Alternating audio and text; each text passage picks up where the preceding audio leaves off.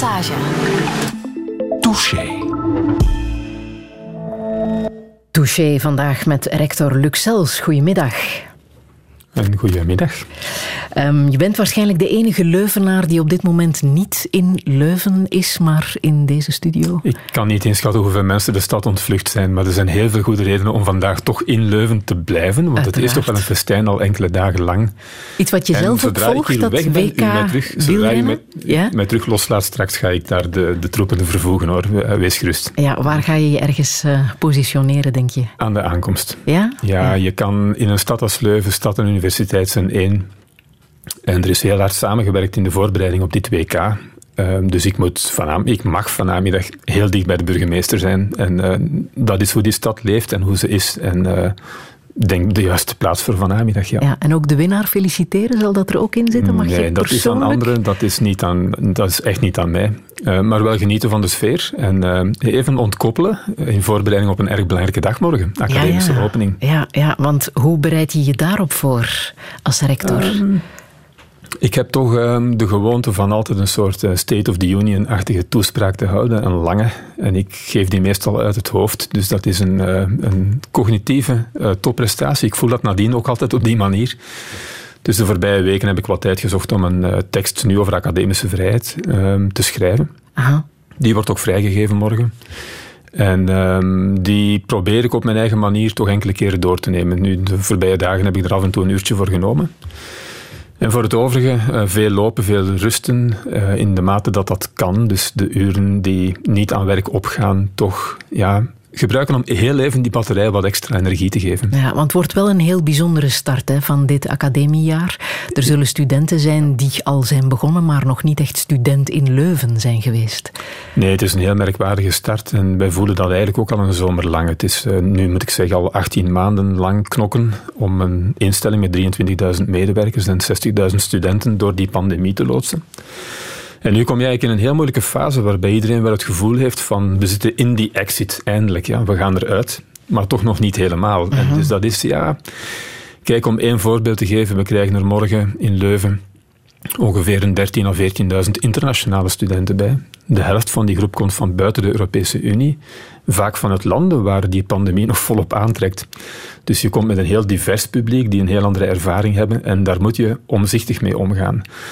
Wij proberen nu terug naar volle bezetting te gaan. Dus studenten hebben het recht, de mogelijkheid om gewoon terug al hun onderwijs op de campus te genieten. Uh, dat vind ik prachtig. Maar wel met online alternatieven voor wie zich nog niet gerust niet veilig voelt. Dus het blijft toch, dat maakt het ook complex voor ons. Mhm. Ik moet wel zeggen, de, ik ben optimist uh, tot in de kist. En uh, ik kijk nu vooral met, uh, ja, met een brede glimlach naar die start van dat academiejaar. Het kan eindelijk terug. En we geven de studenten terug waar ze recht op hebben. Laat ons dat vasthouden. Maar dat kan morgenavond wel wat geven op de grote markt in uh, Dat kan wat geven. Ik moet zeggen, we hebben nu net ook door dat WK wielrennen een heel vroege inhuizing gekregen van veel studenten. En het, Die zijn er nu uh, al. Je, je, voelt het al in de stad. Um, en ik moet zeggen dat dat de voorbije week eigenlijk heel ordentelijk verlopen is. Dus ik houd vasthouden, maar ik zie ons daar ook wel weer op een vlotte manier doorkomen. Mhm. Ik, ik, wil ook dat beeld van studenten alsof het uh, een, een, ja, een soortje ongeregeld is die dan de stad onveilig maken, toch wel heel erg bijkleuren. Ik moet zeggen, zij hebben zich ook de voorbije 18 maanden in overgrote meerderheid, en ik spreek dan echt wel in volle vertrouwen over meer dan 90% 95% heel strikt aan de maatregelen gehouden. Net in die fase van hun leven dat ze de vrijheden ontdekken, een lange ontdekkingstocht door het leven, in enkele jaren tijd, die is hen toch wel ten dele ontnomen. En als je het daar tegenaf zet, dan ja, zeg ik echt wel hoed af voor wat zij opgeofferd hebben voor de volksgezondheid. Ja. Absoluut. Luxels, hoe zou jij jezelf omschrijven? Ik vind dat een verschrikkelijk moeilijke vraag. Daarom ik zeggen, stel ik vraag ze. het aan anderen. Maar, uh, maar daarom ze stel ik mij. ze natuurlijk. Um, ik, ik heb mezelf altijd een heel gewoon man, mens gevoeld die om een of andere redenen, en die liggen voor alle duidelijkheid ook heel vaak bij mezelf, dat besef ik, in wat ongewone situaties terechtkomt. Kijk naar het mandaat waar ik nu uh, in zit. Heel veel mensen die mij goed kennen, die um, omschrijven mij als eerder bedachtzaam, laat ons zeggen eerder wat introvert dan heel extravert. En dat klopt wellicht ook wel. Ik denk uh, sociaal-maatschappelijk heel erg geëngageerd, dat wel. Uh, ontiegelijk hardwerkend. Dat weet ik van mezelf en dat durf ik zonder schroom zeggen. En ik denk dat ik daaraan toe mag voegen heel erg productief. Dus ik kan onwaarschijnlijk veel werk verzetten in korte tijd. Dat is, uh, als, ik, als u dan vraagt aan mij van mm -hmm. schrijf dan is iets wat u echt ziet als een sterkte. Um, ja, dossierkennis is daar toch wel een belangrijke bij. En ik um, ben iemand die alle kleine gaatjes van het leven tot in het uh, ja, opvult. Um, en leidt, vind ik zelf, een heel rijk leven. Um, mijn levensgezellin die zegt wel eens, mijn partner, van je verwacht te veel van het leven. En is dat zo? Dat is wel zo.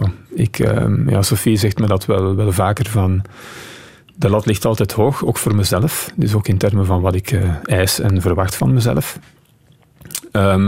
veel combineren tegelijkertijd wat leidt tot uh, heel korte nachten. Mm -hmm. En uh, heel intense dagen, absoluut.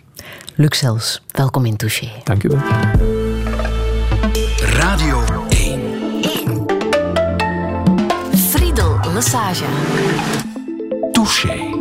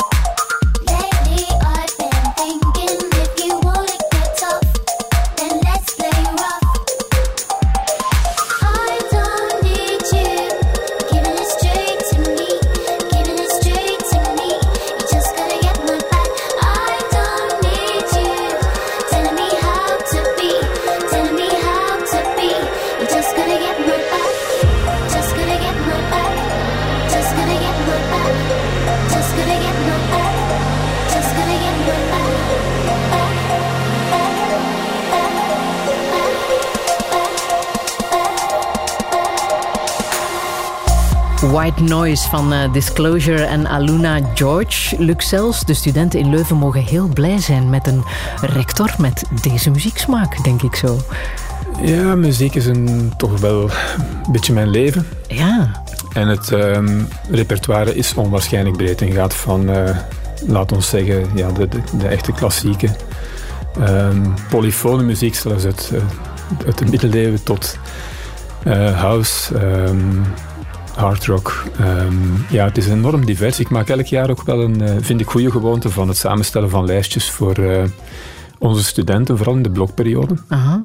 Ik heb nu zes lijsten op Spotify staan en dat gaat effectief van getormenteerde componisten tot de, de, de, de, wat, wat zwaardere grunge- en gitaarmuziek. En wordt dat geapprecieerd? Dat wordt geapprecieerd en ik, uh, het houdt mij ook wel wat jong. Ik blijf ook heel erg veel met muziek bezig in die heel schaarse ah. tijd. Ik moet zeggen, het, uh, vergaderingen op het rectoraat ook, hè, dat die, van zodra die aflopen, gaat de muzieklijst terug op Dus als je mij alleen treft in mijn kantoor, dan is het altijd met achtergrondmuziek. En dat kan van alles zijn. Van minimalistisch en postklassiek tot uh, house, techno en electro. Het is een soort ontspanning, ontlading? Het is een ontspanning, maar het gaat ook wel met uh, wat inhoud gepaard hoor. Ik weet ook heel graag meer over de persoon achter die muzikant. Mhm. En ik heb een zwak voor nummers en voor muziek met een, met een kantje aan, of waar de, de, de zanger um, ja, getormenteerde zielen of bijzondere bio, uh, bio's, dat, dat, uh, dat boeit mij enorm. Ja. ja. Ja, Je bent zo net begonnen aan jouw uh, tweede mandaat als ja. rector.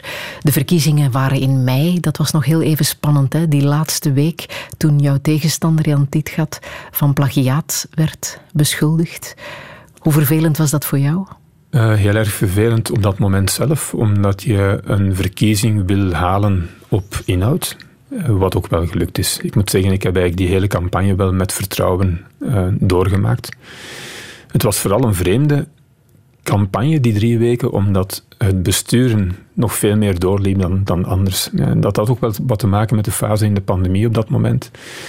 Dus het was een een heel erg zware periode, ook een heel vreemde campagne om die volledig online te moeten uh, te moeten voeren. Um, maar wel aan mijn kant toch altijd wel met een, ja, een nodige dosis vertrouwen. Je weet nooit aan de KU Leuven en verkiezingen zijn vaak heel erg close in de uitkomst. Ja, het is ook het grootste verschil dat we ooit gekend hebben. Um, maar ik had wel het gevoel op voorhand dat er, in, ja, dat er toch wel een mandaat was om aan, dat tweede, aan die tweede termijn te beginnen. -hmm. Er werd een vergelijking getrokken hè, met die plagiaatkwestie, omdat dat uitkwam een week voor de verkiezing. Um, vier jaar geleden, toen je concurrent was van Rick Torfs, was er iets gelijkaardigs net de week voor de verkiezingen, als de kandidaten niks meer kunnen zeggen. En toen werd er ook al in jouw richting gekeken van wat is daar aan de hand? Ja, kijk, um, je kan in zo'n verkiezing niet voorkomen dat er van alles aan u geattribueerd wordt. Hè. Acties die je zou ondernomen hebben. Um, ik moet hier zeggen dat uh, plagiaat was eigenlijk al een tijdje zichtbaar. Ik heb daar geen enkele actie rond genomen. Ik, uh, en de mensen rondom mij weten dat ook heel erg goed. Dat het uh, op dat moment meer schaadt dan baten zou opbrengen van er zelf mee naar buiten te komen of dat zelf aan te kaarten. Dat zou eerst en vooral heel erg onkies geweest zijn. En ten tweede heel veel van, de, ja, van het, het persoonlijk um, kunnen genieten van een overwinning wegnemen. Maar ook de glans van een heel sterk inhoudelijk project volledig wegnemen. En dat was vier jaar geleden eigenlijk niet anders. Ik had, vond ik zelf, een ijzersterk inhoudelijk programma. Um, ik heb nooit de persoonlijke ambitie gehad om rector te worden van de KU Leuven. Ik had toen wel de intentie van met een heel sterk programma, het programma van Rick, te kunnen bijsturen. Dus ook indien ik het niet zou gehaald hebben, had ik ja, tijdens die campagne wel het gevoel dat het doel wel bereikt was. Dat is dan anders uitgedraaid met een, met een effectief met een eerste mandaat. Ik moet zeggen, ik stond er dit uh, maal echt wel met vertrouwen dat een, uh, de kiezer, ja, want -hmm.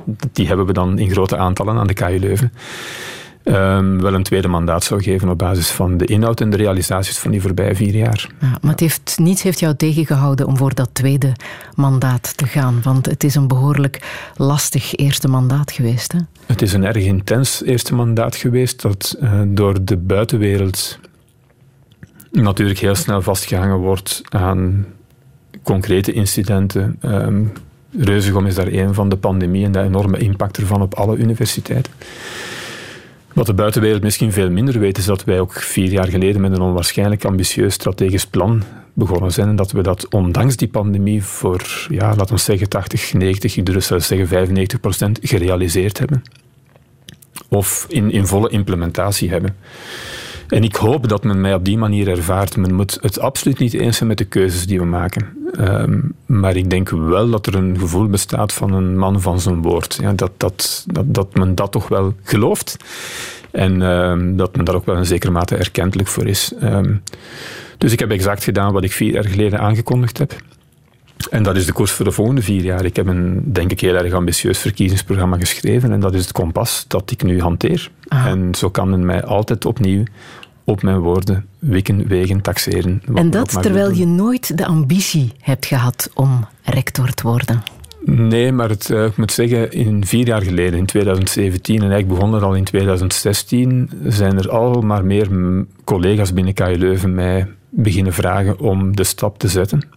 In hoeverre had dat te maken met het feit dat je decaan was en het daar goed deed?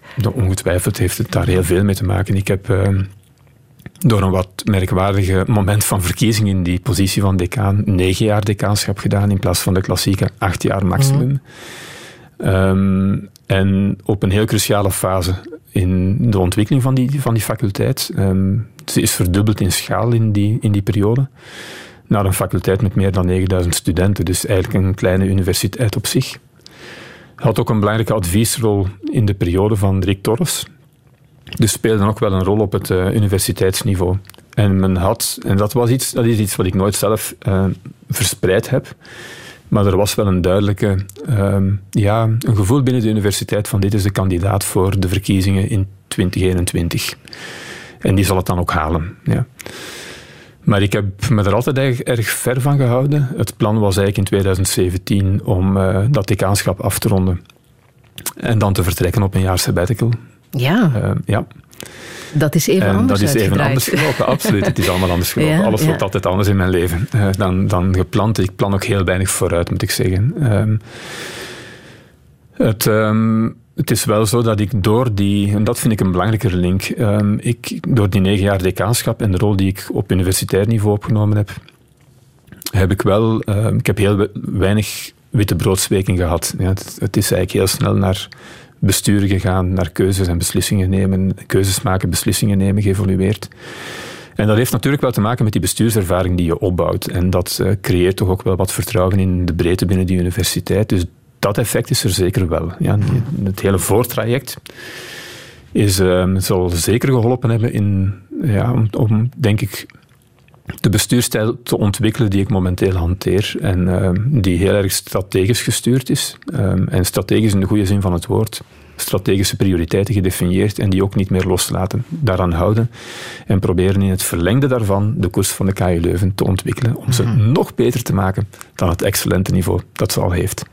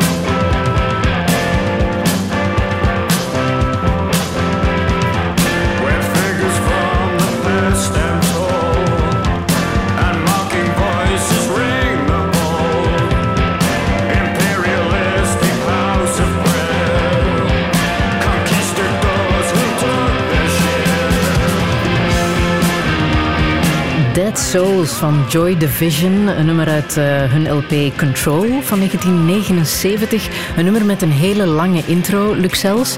Blijkbaar is daar een goede reden voor. En dat weet jij. Ja, uh, Ian Curtis, de, de zanger, had uh, epilepsie. Um, de zelfdoding is ook, um, ja, dat vermoedt men toch een gevolg geweest van de, van de medicatie die hij voorgeschreven, voorgeschreven gekregen, heeft, gekregen heeft voor die epilepsie.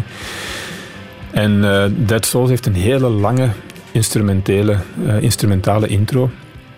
En uh, men koos dat nummer eigenlijk heel vaak als eerste nummer van de optredens om hem de kans te geven om te zien of de lichtflitsen geen epilepsie ja, ontlokten. Ja. ja. Dus het was een lange intro om hem eigenlijk wat het podiumgevoel te geven, te gunnen. En vooral in te schatten van, ja, kon men het optreden ook op een normale manier verder zetten dan wel iemand als stand-in inschakelen. Um, ja, het is voor mij een nummer. Ik heb het, ik heb het gekozen omdat het, uh, hij is uh, gestorven toen ik 13 was. Net op het moment dat ik zo'n uh, onvoorwaardelijke fan aan het worden was van heel vroeg eigenlijk, op een heel jonge leeftijd, van Joy Division. En dat heeft zich die jaren nadien wel doorgetrokken met New Order en met heel die ja, postpunk uh, scène die, die um, dan op mijn 15, 16 begon dan het uitgaan in Leuven in het atelier. Sommige luisteraars zullen de plaats ongetwijfeld nog wel kennen. Mm um, ja, het zijn zo voor mij de nummers die mijn, mijn, mijn vroege jeugd uh, kleuren. Ja. ja. En dat blijft tot op vandaag ja, toch wel regelmatig passeren op de Spotify-lijstjes. Ja, absoluut. En die jeugd speelt zich ook af um, voor een groot deel uh, in het huis van jouw grootmoeder. Hè? Het huis waar je nu ook zelf in woont. Ja, ik woon uh, in het grootouderlijk huis in Leuven, net buiten het Begijn, of een prachtige plaats. Uh, ook heel dicht bij alle, uh, ja, hoofd, het hele hoofdkwartier van de KU Leuven, dus eh, heel erg gemakkelijk. Ik heb mijn jeugd doorgebracht met één been in Leuven en één been in Aarschot. Ik heb school gelopen in Aarschot. Mijn ouders wonen ook nog altijd in Langdorp, of all places. Ja.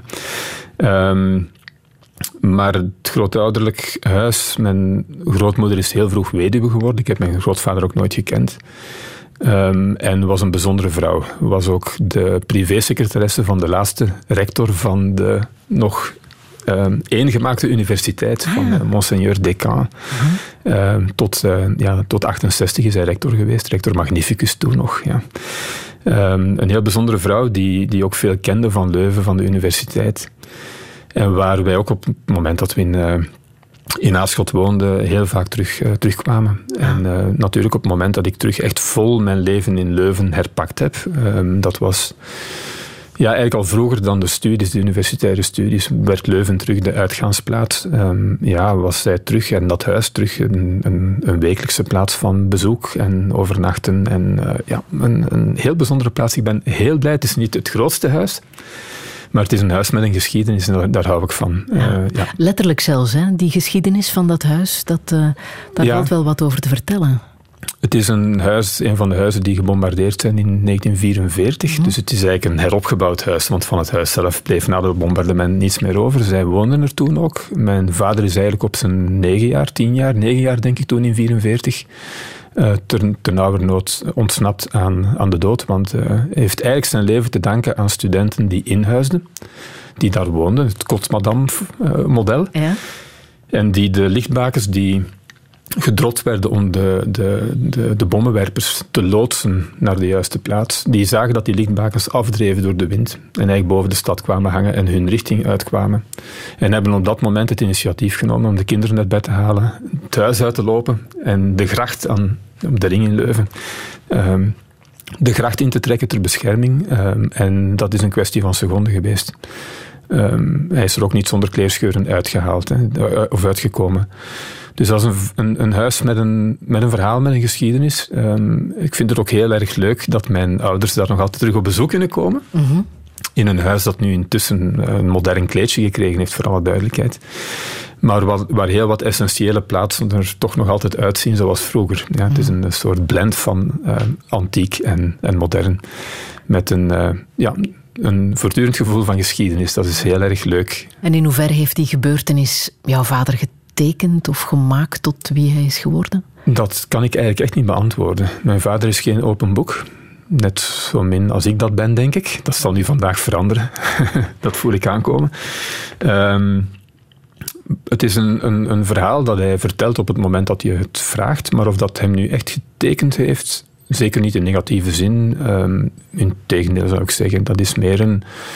Ik denk wel dat het gevoel van echt aan de dood te ontsnappen, um, ook die oorlogservaring um, in Leuven toen, ook een tijd lang in Brussel gewoond, die moet toch wel heel bijzonder geweest zijn.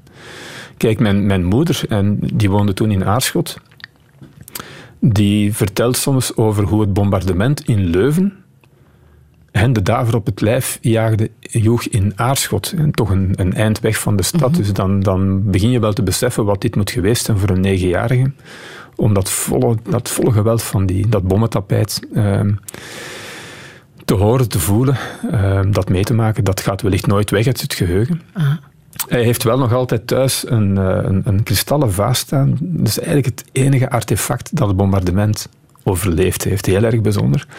En dat staat toch wel op een heel prominente plaats. Dus dat zegt wel iets misschien, maar daar hebben we het eigenlijk nog nooit echt uh, over gehad. Ja.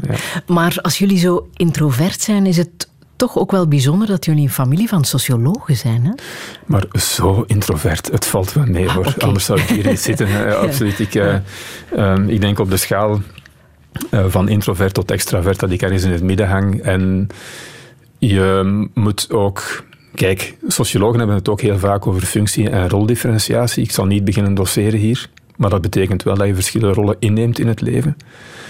En ik besef ook heel goed dat er een andere stijl in die rol van rector hoort dan in de rol van Luc als burger en als vader. En ik kan daar ook wel een zekere rek op zetten op die uh, persoonlijkheidstrekken. Ja. ja. Dus je laat je toch ook altijd wel een stukje door de context meeleiden. Wij zijn inderdaad een familie van sociologen. Mijn vader is een uh, lang leraar geweest uh, godsdienst en fotografie. Ook nog een belangrijk thema. Um, is dan op latere leeftijd begonnen aan een uh, opleiding sociologie. Is afgestudeerd, niet zo heel veel jaren later is mijn zus dan begonnen. En toen mijn zus afgestudeerd is, ben ik begonnen. Dus wij hebben met z'n drieën, uh, sommige professoren uh, gemeenschappelijk, niet, gemeen, niet, niet op hetzelfde moment, maar wel gemeen gehad in onze opleiding. En van en waar die gemeenschappelijke interesse? Heb je daar een verklaring voor, hoe het komt dat ik weet het niet. Ik heb heel lang getwijfeld tussen een uh, opleiding die dan meer richting wetenschap en technologie ging. Was ook enorm geboeid en ook vandaag nog altijd door architectuur. En dan vooral de, die burgerlijke bouwkunde slash architectuur. Dus de kant ah. van die ingenieurswetenschappen. Maar tegelijkertijd toch wel wat sociaal-maatschappelijk geëngageerd. En ik denk dat de vele gesprekken aan tafel ertoe geleid hebben dat ik eigenlijk last minute de switch gemaakt heb en gezegd van ja, nee, ik wil onderzoeker worden. En ik zou heel graag professor worden. Dus ik had wel die academische interesse, eigenlijk al op heel jonge leeftijd. Ook wel dat idee van je bent dan toch wel wat vrijgevochten en je kan zelf je koers bepalen in je loopbaan. Zat er toch wel wat in. En ja, van de, van de maatschappelijke interesse mijn vak geworden. En dat heeft zich geleidelijk aan doorheen de jaren richting arbeidsmarkt en ongelijkheden op de arbeidsmarkt vertaald. En dat is mijn onderzoeksagenda geworden. Mhm. Eh, dus ja, eh, terwijl mijn vader veel meer een typische godsdienstsociologie uh, socioloog was en mijn zus echt uh, gezinssocioloog. Dus er zitten toch wel verschillen in.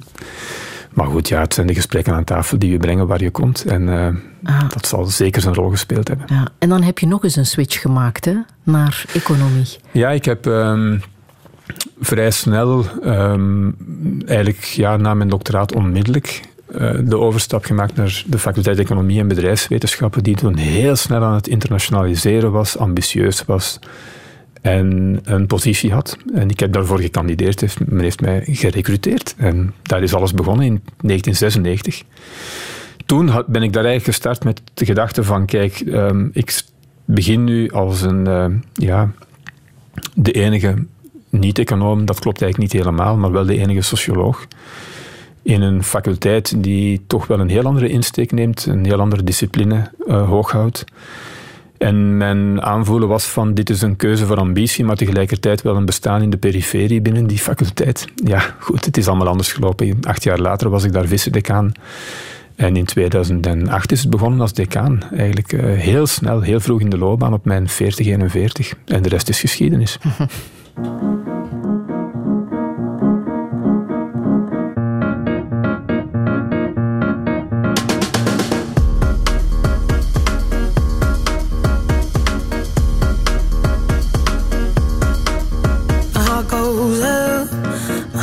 We fall in love and we fall back out. I'll give you anything you want, anything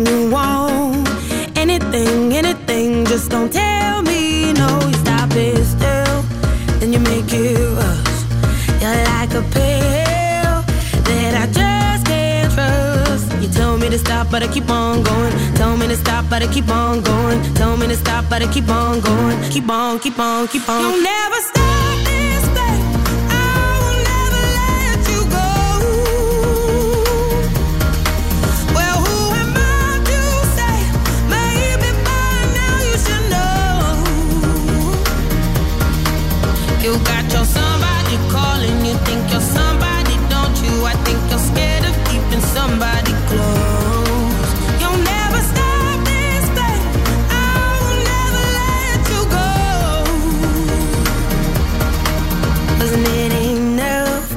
did I move too far? It's all too much. I think I must be mad to give you everything I had, everything I had, everything, everything, but it still went bad. Tell me to stop, but I keep on going. Tell me to stop, but I keep on going. Tell me to stop, but I keep on going. Keep on, keep on, keep on. You'll never stop this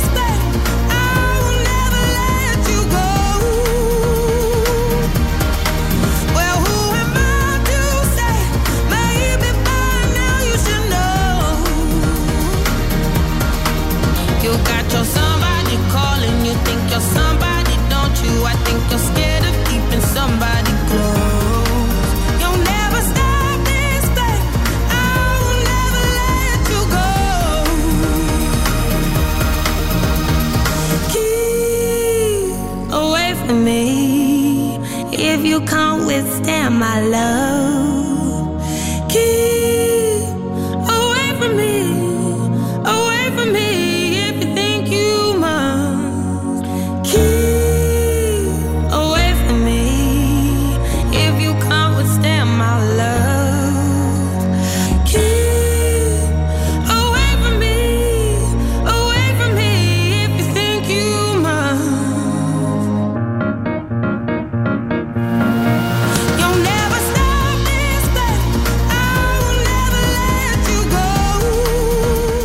Britse zangeres Celeste met Stop This Flame. En we herkennen er ook eh, Cinnamon in van eh, Nina Simone. Het gaat over doorzetten tot het einde. Luxels, wat is voor jou de reden waarom je dit nummer hebt eh, gekozen? Dat doorzetten tot het einde is daar zeker één factor in. Het plus het aanvoerachtig denken dat in mij toch heel erg zit. Maar de aanleiding hier, het is eigenlijk een nummer dat ik wel dat zo wat buiten mijn, mijn repertorium ligt, moet ik eerlijk bekennen. Maar ik eh, volg ze wel en vind het ook bij zo'n jong talent die op het punt staat van echt helemaal door te breken. Het is eigenlijk al wel gebeurd, moet ik zeggen. Ehm, hier was de aanleiding concreet dat ik een, eh, een twee weken terug zat ik op de proclamatie van onze bio- bio-ingenieurs. en daar werd het nummer vertolkt door, ik denk studenten, ik weet het eigenlijk nog altijd niet zeker of het studenten zijn, maar op een prachtige manier. En dat ehm, is iets wat mij heel erg aangaat. De, de, de kruising tussen kunst en wetenschap en vooral de onwaarschijnlijke talenten die wij in KU Leuven hebben. Ehm, studenten die bijvoorbeeld geneeskunde of ingenieurswetenschappen studeren, dat dan toch dat pad gekozen hebben. Maar tegelijkertijd onwaarschijnlijk virtuoos zijn op muzikaal vlak. En dan denk ik vaak van, zij moeten toch voor een hartverscheurende keuze gestaan hebben om dan richting wetenschap, dan wel richting kunst te gaan. Er zitten zoveel talenten. We hadden in de proclamatie van de faculteit Letteren een optreden van Jasmijn Lotens, iemand die eh, muzikologie studeert en ook in eh, Lucas Arts, een, cel, een celliste, echt indrukwekkend. Heeft op het podium naar een... Ja, dat zijn verhalen waar ik warm van word en ik zou ook heel graag de volgende jaren echt werk maken van een goede incubatorwerking, waarbij we op maat van studenten die die aanleg hebben, Ehm, dat we dat niet verloren laten gaan, hen de kans geven om toch een goede muzikale begeleiding te krijgen, parallel aan hun studies binnen, binnen de KU Leuven. We hebben daar al wel wat stappen rond gezet, maar dat, dat, ja, al dat talent, je moet dat zien te behouden en laten ontwikkelen. En op welke manier kan kunst en, en wetenschap elkaar versterken, volgens, volgens jou? Wij werken momenteel, om u nu een heel concreet voorbeeld te geven, we hebben in Gent eh, drie opleidingen. KU Leuven zit overal, zoals u weet, eh, ook in Gent. Daar hebben we de industriële ingenieurs, we hebben de architectuuropleiding en we hebben de kunstenopleiding van onze geassocieerde faculteit kunsten. Wat we nu willen doen is de drie samenbrengen en zorgen dat die curricula wat meer in elkaar vermengd geraken. Zodanig dat je de creatieve component van de kunsten binnenbrengt in de heel technische benadering van de ingenieurs. En je eigenlijk van de klassieke STEM-afkorting, uh, de Science, Technology, Engineering, mhm. Mathematics, uh, dat er de A van en de kunsten bij komt. En we, ja, die, ook daar weer dat dilemma waar veel studenten toch blijken voor te staan. Ga ik dat de ene kant uit, de technologie, de, digitale, de, technische ontwikkeling, dan wel de kunsten, uh, dat proberen op te heffen.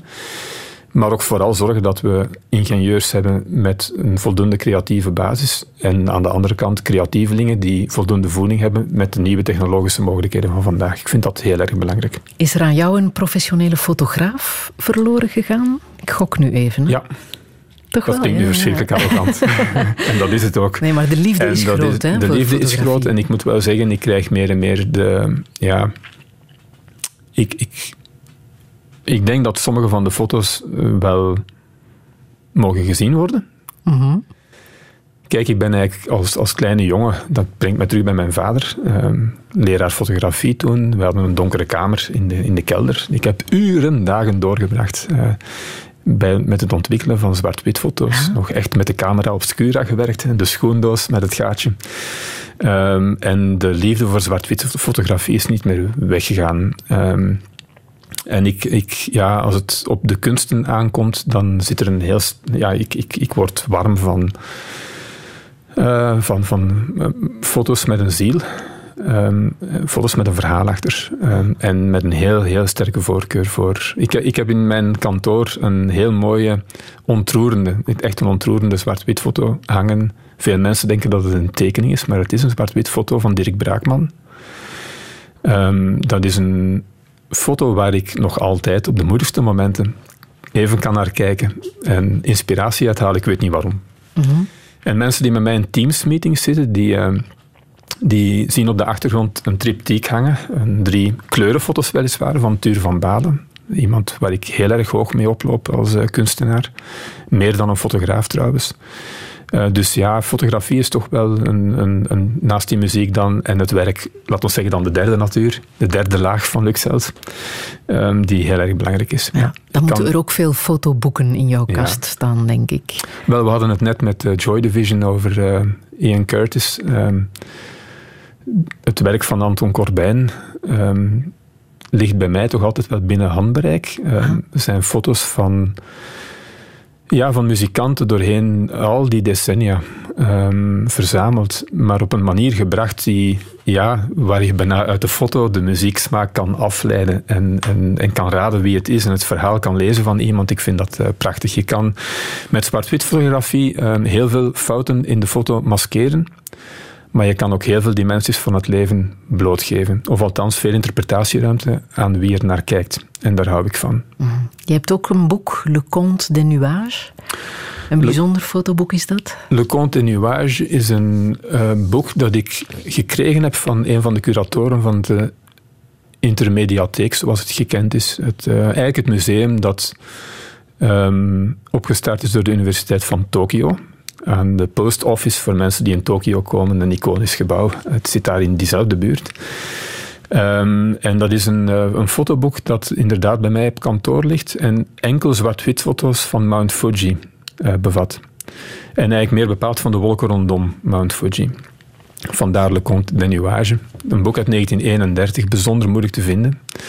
Um, maar, maar prachtige foto's nog op een, uh, ja, de artisanale manier ontwikkeld. Je ziet dat ook, de, de, ruwe korrel die er, nog, die er nog in zit. Maar ik kan daar, ja, ik kan daar naar kijken op mijn eigen manier. Betekenis in zoeken of van genieten, zoals u verkiest. Afhankelijk van het moment is het iets anders. Heb je hem ooit beklommen, de Mount Fuji? Nee, rondgereden. Ik heb uh, al veel bergen beklommen en ik hou heel erg van uh, de meerdaagse tochten met de rugzak. En daar mag wel wat ontbering bij. Ja? Maar de Mount Fuji is op dat vlak, vind ik, nu net iets te toeristisch geworden. En uh, het land zelf boeit mij enorm. Um, maar de berg op, nee, nog nooit. En waarom boeit Japan jou zo? Um, het is eigenlijk een, een... Kijk, ik ben rector geworden in Japan. Ehm, niet verkozen in Japan, voor alle duidelijkheid, maar wij waren op reis in, uh, in Japan drie weken. Ik, ben dan daar, ik heb daar de transitie gemaakt van 31 juli naar 1 augustus. Dat is het moment waarop dan het mandaat begint. Misschien heeft het daar iets mee te maken. Het was voor mij het, uh, de laatste echte lange rustpauze voor dat mandaat begon. En wij hebben dat met een heel klein busje, uh, met de twee kleinste kinderen, ja, de, de Japanse Alpen doorgetrokken. En dan Tokio, Kyoto gedaan. Hiroshima op 6 augustus, die markante datum. Um, dat is toch altijd een, uh, ja, een enorme belevenis. En tegelijkertijd een cultuur die ik maar niet, waar ik maar geen grip op krijg. Het, uh, ja, ik, ik, ik voel me thuis en tegelijkertijd um, begrijp ik heel weinig van het land. En, en, dat, ja, dat is altijd een reden om wel terug te gaan, denk ik. We hebben ook wel een, eh, een, een, een, sterke band met Japan. We hebben tot aan de pandemie, moet ik zeggen, want sindsdien is alles stilgevallen wat internationale werking betreft. Uh, elk jaar ook wel een evenement daar samen met de ambassade rond vooral onze spin-offs en um, de technologieontwikkelingen binnen KU Leuven. Die we daar dan openen voor het Japanse bedrijfsleven. Samen met IMEC vaak. Mm -hmm. Dus die band, um, ja, ook onze Japanologen staan heel erg sterk in Japan. Uh, dus er zijn heel veel linken, ook historische banden. Uh, ik vind het een, ja, een, een bijzonder en apart, um, heel erg modern land en tegelijkertijd in alle dimensies totaal verschillend van wat wij hier kennen in West-Europa. Mhm, van een andere orde, maar ik denk dat de band, uh, als ik het zo hoor, even sterk is, is Ethiopië. Hè? Daar, ja, Ethiopië heeft voor mij verloren. meer te maken met ontgoocheling, diepe ontgoocheling op dit -hmm. moment. Ik was in Ethiopië, moet ik even denken dat ik mijn telling helemaal juist heb in 2019. Uh, in Tigray, uh, Mekele. Daar en dan uh, in Arba Minj in het zuiden nadien en ook nog in Addis wel enkele dagen doorgebracht. Um, eigenlijk met onze verantwoordelijke voor ontwikkelings, universitaire ontwikkelingssamenwerking. Wij hebben een heel intense samenwerking in Ethiopië met zes verschillende universiteiten, zijn daar heel erg aanwezig.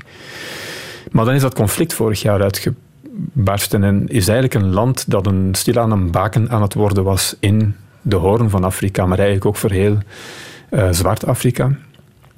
Uh, plots ja, in, een, in een conflict zonder einde geraakt dat ook in geopolitieke termen, naar mijn aanvoelen, een serieuze impact zou kunnen hebben in de ruimere regio. En ik heb daar prachtige staaltjes gezien van de regio waar ja, het grensgebied Tigray, uh, Eritrea gaat terug naar, naar, naar onze jeugdjaren. Dat, dat, dat was de hongersnood, de plaats van de extreme hongersnood. Daar zijn prachtige bebossingsprojecten uh, gekomen. Die, die regio is eigenlijk helemaal ontwikkeld tot de welvarende regio van Ethiopië. En dan zie je plots op enkele maanden tijd de instituties ja, uit elkaar vallen. Um, op een manier die, ja, die onherstelbare schade bijbrengt. En dat, dat, dat doet pijn op, op een of andere manier. En ik heb eigenlijk uh, ja, alle zeilen bijgezet vorig jaar om daar nog met ja, die kleine KU Leuven, want het is een grote universiteit, maar in de internationale scène heb je maar een kleine stem natuurlijk. Maar om toch te proberen om alle diplomatieke registers open te trekken van de ambassades over de ministers van Buitenlandse Zaken tot uh, de Europese Commissie, Internationaal Rode Kruis, noem maar op, om toch het maximum mogelijke te doen. Uh, en achter lukt de... dat? Kan je dan iets te ja, wat, wat in elk geval wel lukt, is het contact houden met de eigen partners lokaal en zorgen dat we hen goed kunnen opvolgen. Ah. En zorgen dat de schade daar, persoonlijke schade, uh, minimaal blijft. En vooral zorgen dat de eigen overheid um, voldoende aandacht besteedt aan die regio. En daar natuurlijk krachten verzamelt met andere lidstaten in de EU. En dat, dat werkt wel, ja.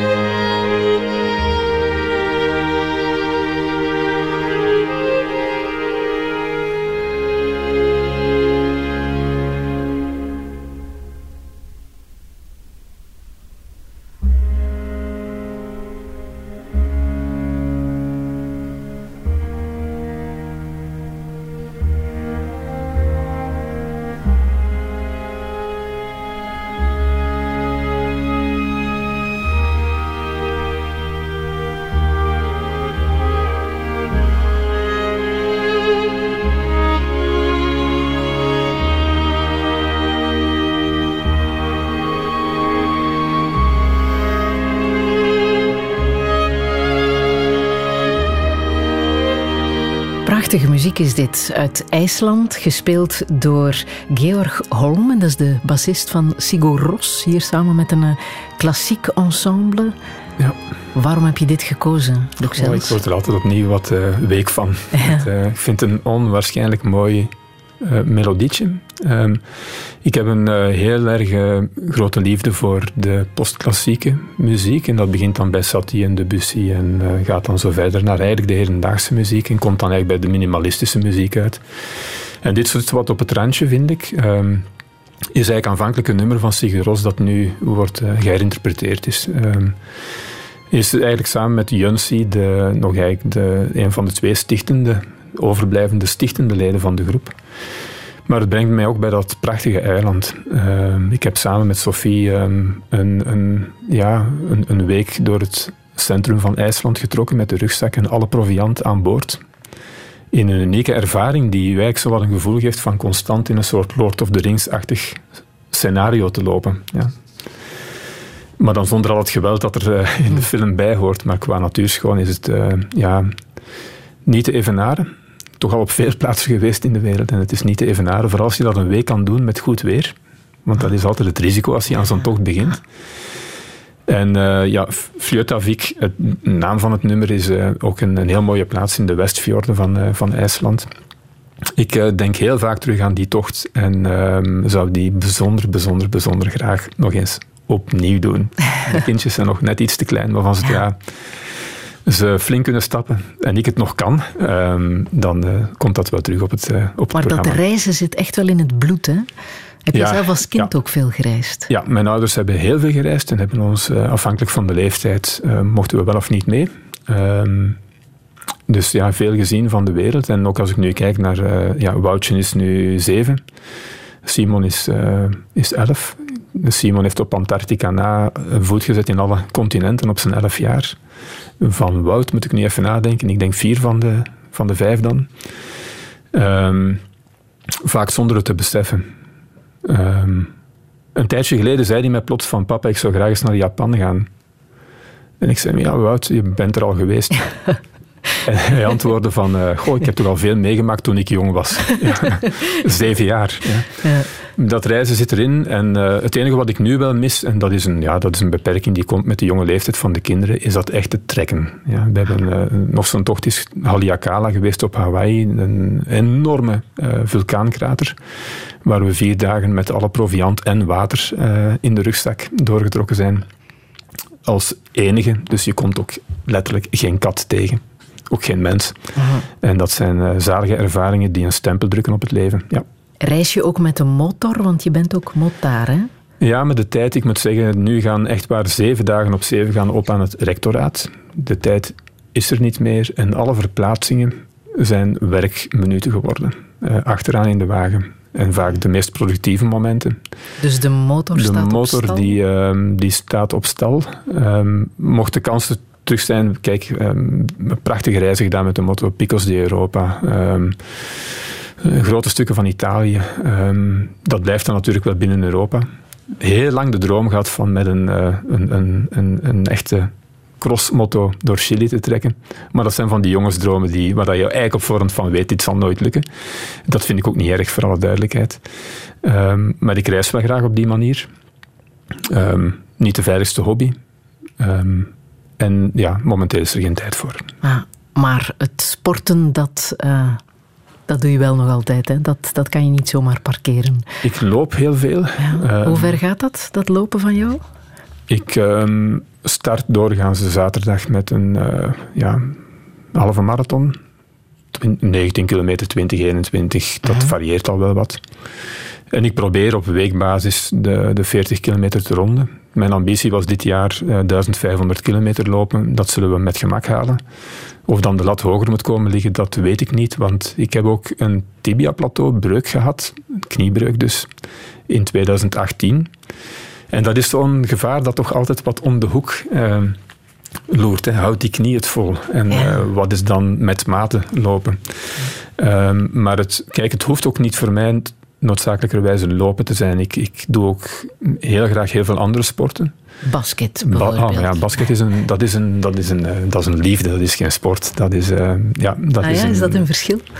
Ik heb heel lang gebasket. Uh, bij, eerst bij Rimelago Aarschot um, en dan bij Toptours Aarschot. Toen in die periode was dat een eerste klasse ploeg. Ik heb dan daar alle jeugdreeksen doorlopen. Um, en dat is blijven plakken aan mij. Ik, um, in het NBA-seizoen dan start ik heel vaak mijn dag uh, heel, heel erg vroeg met een kwartertje basketbal van een van de nachtwedstrijden. En dan voor het slapen gaan komt de volgende kwarter en zo doen we verder. Ja, het uh, boeit mij enorm. Ah. Ik heb nog heel even muziek uit de film uh, Trainspotting. Film van ondertussen 25 jaar geleden van Danny Boyle met ja. in de hoofdrol Ewan McGregor. Een zwaar verhaal hè? over een drugsverslaafde die probeert van de drugs en de alcohol af te geraken, maar dat lukt niet. Waarom heeft die film jou zo geraakt? Wel, als jullie mij de vraag stellen van wat is jouw favoriete film? Dat zijn voor mij echt onmogelijke vragen. Ik kan dan een lijst van twintig films beginnen opzommen die elk voor aparte scènes um, voor mij blijven plakken zijn. En hier is het... Uh, kijk, ik heb uh, geen verleden, voor alle duidelijkheid, in druggebruik. Maar ik probeer het mij voor te stellen wat het is. En ik moet zeggen hoe het in Trainspotting in beeld gebracht is met dan de gepaste muziek erbij. -hmm. um, is, is fenomenaal. En ik moet zeggen, het is, uh, ik ken Edinburgh erg goed als stad. Eigenlijk onze voornaamste partner ook van KU Leuven. En het verhaal speelt zich daar af en dan vervolgens ook in Londen, waar het verhaal zich eigenlijk terug herneemt. Hè. De poging om het leven te hernemen op een wat meer ordentelijke manier bij de hoofdrolspeler loopt daar ook weer terug fout op het moment dat zijn vrienden uit Edinburgh overkomen. Ik moet zeggen, het heeft voor mij, voor mij was dat zo'n film die uh, jeugdcultuur, het niet losgeraken uit um, marginaliteit, de periferie van ja, het bestaan en van de samenleving. Hoe dat ja, op, een, op een prachtige manier in beeld gebracht is. Maar ook herkenbaar voor nee, nee, studenten, studenten nee, denk, die, die op zoek gaan nee, Ik heb naar... deze film zeker niet gekozen voor van de herkenbaarheid. Um, al ken ik wel mensen, zeker vanuit mijn jeugdjaren, die dit traject gelopen hebben. En uh, dat is uh, bijzonder schrijnend en zet ook een stempel op de rest van het leven, vrees ik. Maar het gaat mij eigenlijk vooral over die, die subculturen in die, die Britse steden, die, ja, hoe dat in kaart gebracht is met de juiste muziekselectie erbij. Uh, de, ja, uh, het is een film, ja, toen ik de vraag las, dat was de eerste die in mijn gedachten, in mijn gedachten opkwam. Ja. ja.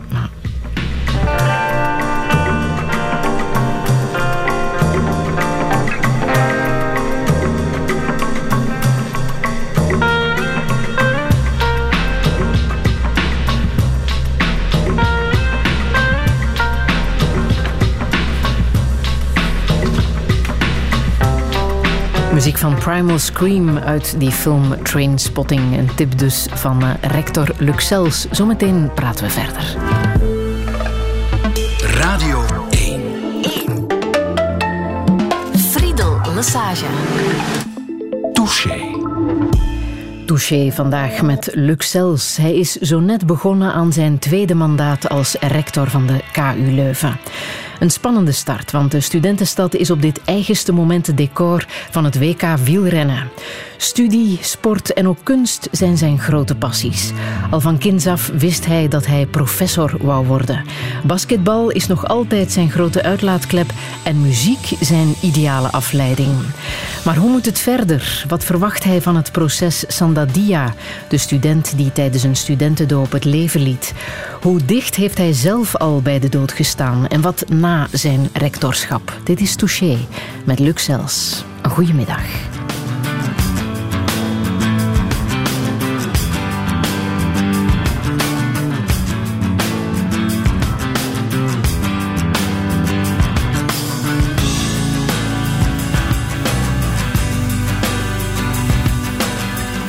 is our last goodbye.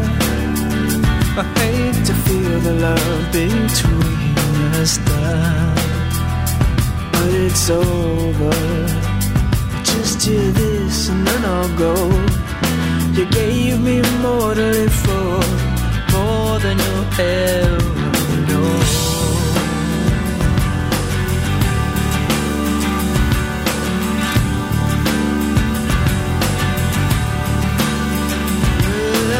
This is our life.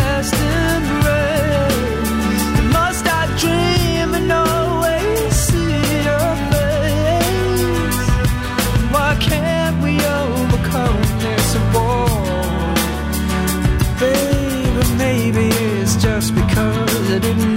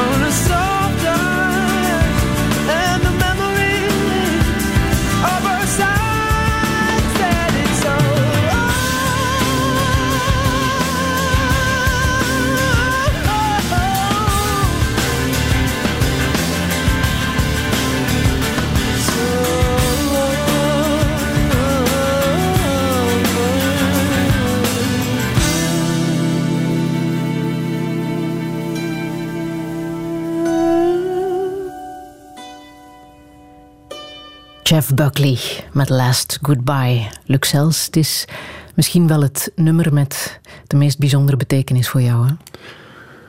Um, niet alleen het nummer, de, het hele repertoire van Jeff Buckley. Ook een van die muzikanten die veel te vroeg gestorven zijn. En uh, bezig was aan het ontwikkelen van een ongelooflijke uh, bijdrage aan de moderne muziek, denk ik.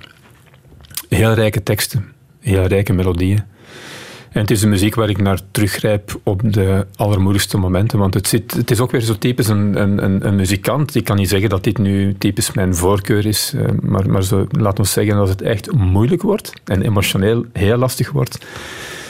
In de job of privé, dan uh, ja, Jeff Buckley, Nick Drake, PG Harvey. Dat, dat wordt dan zo de, plots toch wel weer de, de tak in de muziek die ik dan begin te verkennen. Ja, en, en Jeff Buckley. Um, heb ik uh, in die heel lastige maanden, want u gaat toch het thema zelf aanraken van uh, uh, de hele Reuzegom-tragedie, um, ja, ook op dat moment heel snel naar teruggegrepen en ja. er troost in gevonden. -hmm. Je noemt um, als professioneel dieptepunt de fatale 7 december ja. 2018, toen men jou in Tokio kwam vertellen dat Sandadia het niet had gehaald. Hè? Wat weet je nog van, van dat moment? Every little detail, uh, alle details, uh, elke minuut. ja, dat is een, een, emotionele rollercoaster geweest, vooral ook omdat ik zo ver weg was. Ik herinner mij op een bepaald moment is op een, een, een, receptie na een evenement van de KU Leuven in de ambassade. Iemand mij plots, en ik weet eigenlijk niet meer wie, een Belg, mij in het oor komen fluisteren: hij heeft het niet gehaald. En ja, ik begon, ben direct beginnen checken van, kan dit nu kloppen? En het was nog geen nieuws op dat moment. De man had het van een vriend van hem die in het ziekenhuis actief was waar hij overleden is. Dus het was eigenlijk, het nieuws was plots op een heel snelle manier bij mij gekomen. En dan zit je natuurlijk met dat tijdverschil. Hè. Dan kom je tijdens de nacht met de journalisten in confrontatie. Um, en, en ja, moet je... Ja, dat, dat is emotioneel bijzonder, bijzonder hard binnengekomen niet alleen het overlijden zelf, maar ook het feit dat het gebeurd was die dagen. Dan de, um, dat was op vrijdag, als ik het mij juist herinner, op zondag teruggevlogen. En dan op maandag uh, hier direct aan de slag gegaan. Maar de tragedie kon, kon je niet meer terugschroeven. Dat, dat, dat was gebeurd. Maar die dagen, die weken nadien ook, uh, die zijn bijzonder, bijzonder emotioneel geweest. Dat is zo. Dat, is een, uh, ja, dat vergeet je niet meer. En ik kan zeggen dat uh, het zijn heel vaak de emotionele momenten in het leven die je tot in het kleinste detail kan navertellen. Het gaat niet alleen voor, over die, die fatale 7 december, maar ook alle dagen en weken nadien staan mij heel, heel scherp in het vizier. Absoluut. Mm. Wat wist jij van de omstandigheden toen waarin hij gestorven um, was? Op dat moment bitter weinig. Um, en eigenlijk ook in die weken en maanden nadien hebben wij toch wel heel erg gesukkeld met een tekort aan informatie, vooral rond individuele verantwoordelijkheden. Want dat er met die groep, op het niveau van de groep, dat daar een, ja, de tragedie zelf, dat er zaken gebeurd zijn, uit de hand gelopen zijn, dat was toen natuurlijk wel duidelijk. Um, en dat dit uh, voorbij het aanvaardbare was, uh, ver voorbij het aanvaardbare ook absoluut. Maar de, het, het, toekennen van individuele verantwoordelijkheid, wie was erbij, wie was er op dat moment aanwezig, uh, met welke, um, ja, hoe is dat nu precies gelopen? Ja, wij zijn een universiteit, wij kunnen geen onderzoeksdaden stellen. Ja. Dat was heel erg moeilijk. Vooral dan in die weken, die maanden nadien, omdat je aan de ene kant een maatschappelijke verwachting hebt die ja, ten aanzien van de universiteit, dat je begint te handelen en dat je je tuchtrecht activeert en sancties uitspreekt. Maar net op een moment dat de informatie eigenlijk heel erg uh, schaars was, zeker op het niveau van individuele studenten en hun bijdrage. Dus we hebben op dat moment dan de beslissing genomen van laat ons straffen uitspreken conform wat we weten en niet conform wat we niet weten. En laat ons het, uh, het wel de, de, de ruimte laten om eventueel terug een tuchtprocedure herop te starten op het moment dat het gerechtelijk onderzoek afgerond is, wat dan veel later gekomen is. En dan heb je ook de tweede tuchtprocedure gehad um, eerder dit jaar. Ja. Maar, je was wel op de hoogte van de reputatie van Reuzegom, van die studentenclub. ja, Daar was je wel van op de hoogte. Ja, en het is ook een reputatie die wij niet uh, konden accepteren, ook nooit geaccepteerd hebben. Maar het zijn clubs, ze hebben geen enkele band met KU Leuven. Het zijn verenigingen die um, meer regionaal gebonden zijn, in dit geval aan Antwerpen. Vaak een historiek hebben in bepaalde colleges of, of middelbare scholen. En van daaruit ook uitwaaieren naar, naar meerdere universiteiten en hogescholen, wat ook voor Reuzegom het geval was. Um, dus zij zijn eigenlijk ook altijd wel wat aan onze controle. Kijk, ik, ik denk dat André Oosterling begonnen is met, een, met pogingen om in 2005 al in pogingen om de clubs ook onder een charter te brengen voor alle activiteiten die ze ontwikkelen, met duidelijke afspraken tussen universiteit en clubs. Maar net omwille van het feit dat ze geen band hebben met KU Leuven, konden wij, hadden wij heel weinig instrumenten om dat af te dwingen. Dat is intussen wel gelukt, maar helaas na de tragedie. Ik heb zelf in 2018, drie, vier maanden voor eh, de Reuzegom eh, doop, nog een laatste poging ondernomen om hen ja, tot de orde te roepen en te wijzen op het belang van een ordentelijk studentenleven en het ondertekenen van een charter met de Leuvense politie mee rond de tafel. En er was geen beweging aan. Ehm, als ik dat vergelijk met onze kringen en de burgerzin die zij tonen, maar dat gaat dan om het studentenverenigingsleven binnen de, binnen de universiteit, ja, dat is van een heel andere orde. Daar maken wij afspraken en zien wij ook nooit iets fout lopen. Ja. Dus ja, die reputatie was ons bekend, om een kort antwoord te geven op uw vraag, absoluut. Nu, er is zeer veel kritiek gekomen hè, op um, de universiteit, hoe jullie hebben gereageerd en hoe de reuzegommers aanvankelijk werden gestraft met die paper en met die werkstraf. Pas later uh, werden ze effectief uh, geschorst. Als je dat nu bekijkt, wat heb je daar zelf uit, uit geleerd? Um, Mag ik enkele punten aanhalen? Mhm. Want ik moet zeggen, dat is, zeggen wat ik daaruit geleerd heb. Kijk, het blijft een heel erg moeilijk onderwerp om over te praten. Um, telkens opnieuw. Het is onder de huid gekropen en het gaat er niet meer weg. En dat zal ook nooit meer weggaan. Heel diep dat onder is mijn, de huid gekropen. Ja, Dieper dan mensen denken? Oeh, u wil het niet weten. U wellicht wel nu, maar het, uh, kijk, dat is ook een stuk de persoonlijke beleving. En ik heb heel veel schroom om daarover te praten. Omdat, ja, ik probeer me ook in te beelden wat dit voor de vader van Sanda, de moeder van Sanda, de familie moet betekend hebben. En elke dag opnieuw betekent, vooral met een verhaal dat telkens opnieuw publiek gaat. Ja, en dan verdwijnt het persoonlijke leed aan mijn kant uh, in het niet. Dus ik, moet, ik vind het, ja, ik praat er in die zin ook niet erg graag over, net om die reden. Maar er is veel geleerd, dat absoluut wel. Eén punt, en ik heb het nog aangehaald op de proclamatie van de studenten van rechtsgeleerdheid, dat ik geleerd heb, is dat, en dat vind ik heel erg belangrijk om als levensles mee te geven aan nieuwe juristen. Dat enerzijds, je, je kan de beginselen van de rechtsstaat verdedigen. En dat heb ik gedaan op dat moment. Op het moment dat het nieuws terug publiek kwam in augustus, juli, augustus 2020, je kan de beginselen van de rechtsstaat op dat moment, en dat vind ik nog altijd de correcte keuze, heel erg verdedigen. Maar je moet u beseffen, je moet beseffen dat dat op zich op een bepaald moment onrechtvaardig gevonden kan worden door de rest van de samenleving. Maar die beginselen blijven wel overeind staan. En dat blijft voor mij vasthangen aan het pleidooi voor een eerlijk proces. En dat start nu. En als ik één hoop heb rond dat proces, is dat het ons een begin van begrip oplevert over wat daar gebeurd is. Ja, dat vind ik eigenlijk het cruciale element. Tweede element dat ik geleerd heb is dat uh, morele verontwaardiging belangrijk is. Die morele verontwaardiging was er in de maatschappij, die was er ook binnen de KU Leuven. Want ik praat eigenlijk niet zo graag over mijn persoonlijke beleving. Wat ik wel kan aangeven, is dat dit een schokgolf door de hele universiteit gebracht heeft. En met heel veel mensen die diep gezeten hebben. Ja. Um, dus die, dat mag je echt niet onderschatten en dat blijft leven, dat verhaal. En morele verontwaardiging is goed, is heel goed, is noodzakelijk heb ik misschien ook iets te weinig ruimte gegeven, wel in mijn persoonlijke beleving op dat moment. Maar het is belangrijk omdat ze wel sociale verandering op gang brengt. Alleen ze mag niet doorslaan naar morele paniek. En dat hebben we op een bepaald moment wel gezien. En dan is er geen houden meer aan. Ja, dus je moet dan toch proberen, en dat heb ik wel gedaan in die periode, in de bres gaan staan voor die universiteit en naar waarden en waar ze voor staat. Maar ook voor die rechtsstaat en de belang, het belang van een eerlijk proces. Ja, dus dat, dat, daar blijf ik wel aan, aan vasthouden. Ik heb, um, en dat, kijk, ik, ik, twijfel nu op dit moment nog altijd of ik het zou zeggen ja of nee, maar ik ga het toch maar doen. Wij hebben de proclamatie gehad van de burgerlijke ingenieurstudenten. Um, dat was de generatie van Sandadi, nu twee weken geleden. En ik heb hem daar op de proclamatie geproclameerd. Um, diploma kunnen we hem helaas niet geven. Maar we kunnen wel zeggen en publiekelijk uitroepen van kijk, hij had hier moeten zijn. En hij verdient het van hier deel van te zijn. En het was een bijzonder emotioneel moment, een heel erg warm moment.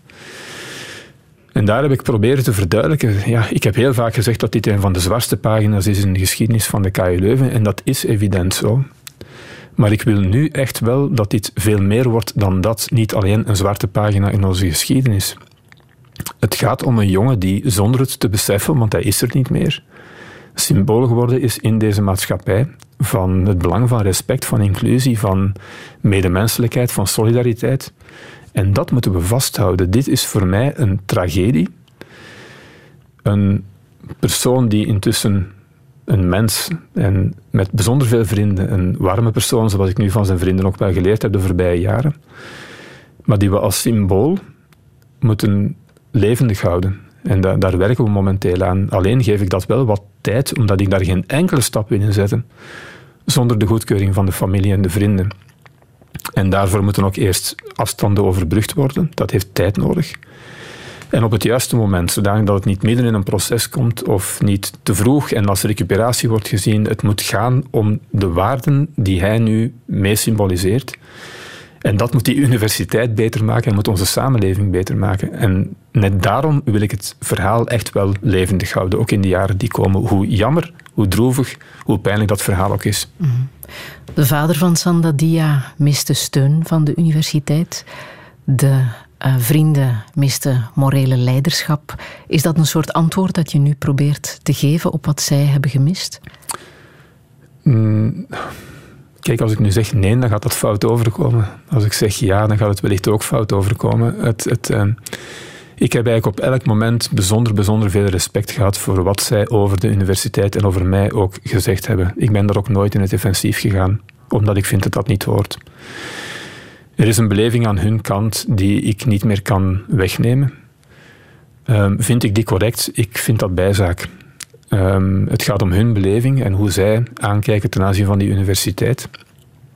En ik heb uit die fase één zaak geleerd, dat is dat het tijd zal vragen om ja, elkaar terug te ontmoeten en het gesprek aan te gaan. Met de vrienden loopt dat momenteel excellent en dat zijn heel warme gesprekken. Um, maar ik breng dat liever niet, ik doe het nu wel hier op Touché, um, maar ik breng dat liever niet te vaak naar buiten. Ik vind dat, ja, kijk, het gaat om het herstel van percepties in de beide richtingen. Het gaat om het een plaats kunnen geven zonder te vergeten. Dat is heel moeilijk. Die twee, vooral de combinatie van de twee. Het gaat om respect hebben en respect houden. En ik moet zeggen, ik heb heel veel kritiek um, niet kunnen verdragen. Ik um, heb ook mijn limieten. Maar de kritiek van de vader van Sanda heb ik altijd aanvaard. Um, als er iemand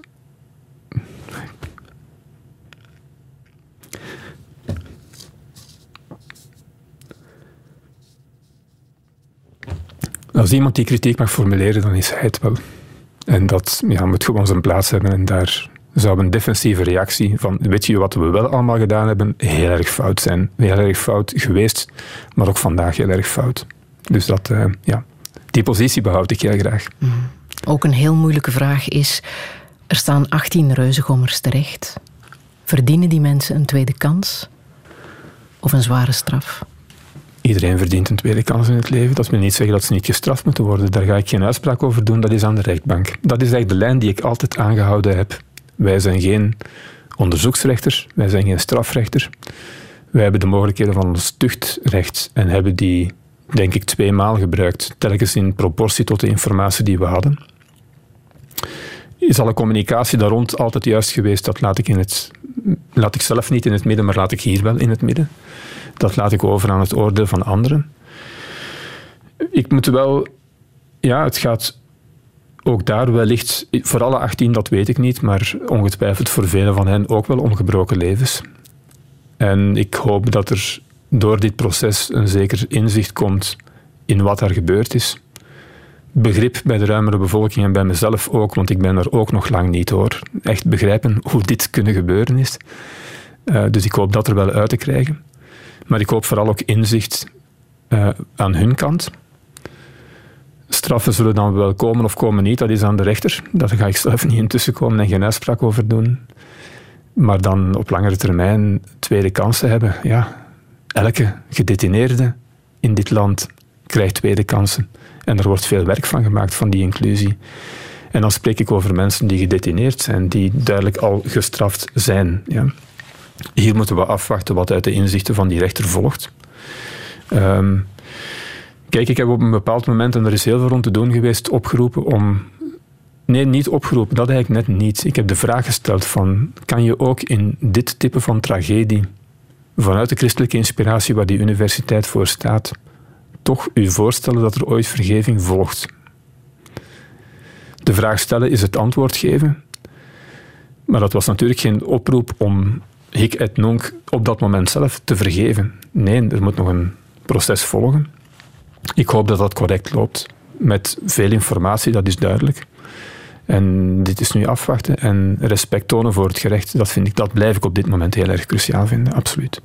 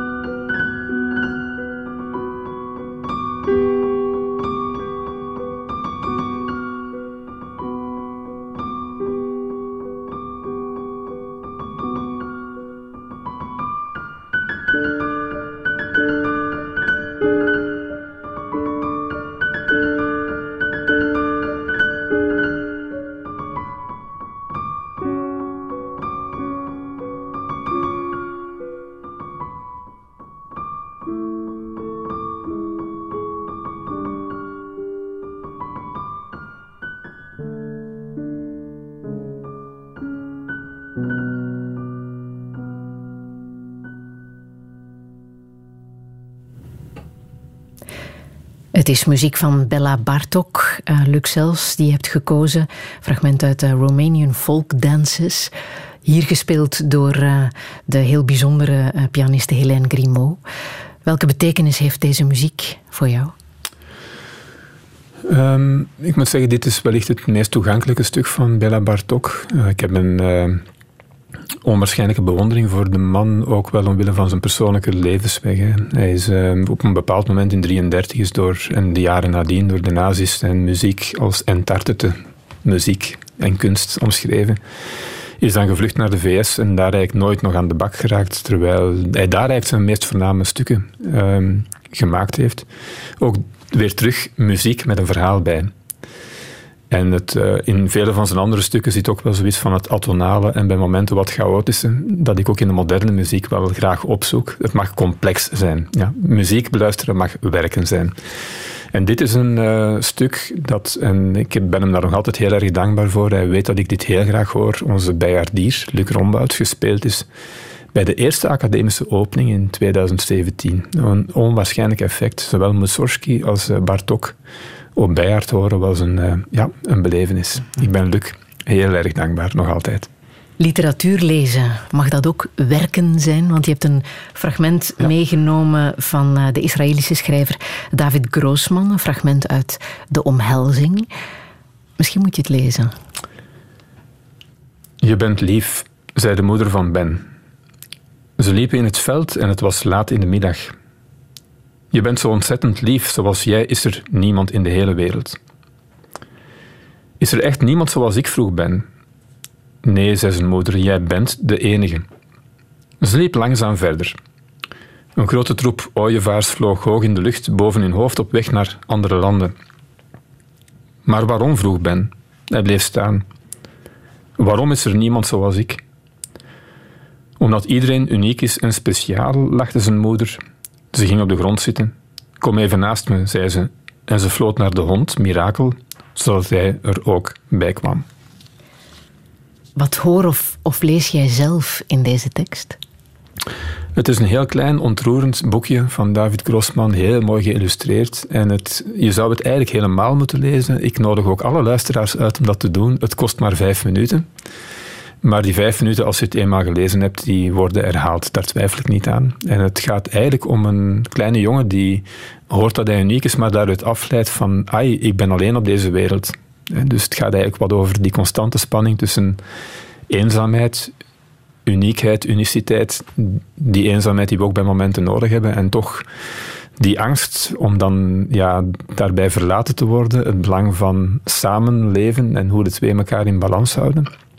Het gaat voor mij toch ook wel dat unieke over hoe je moet aankijken ten aanzien van de hele thematiek van diversiteit. Want eigenlijk gaat dat ten gronde over de uniekheid van elkeen durven waarderen en die ook als een rijkdom omarmen. Ja.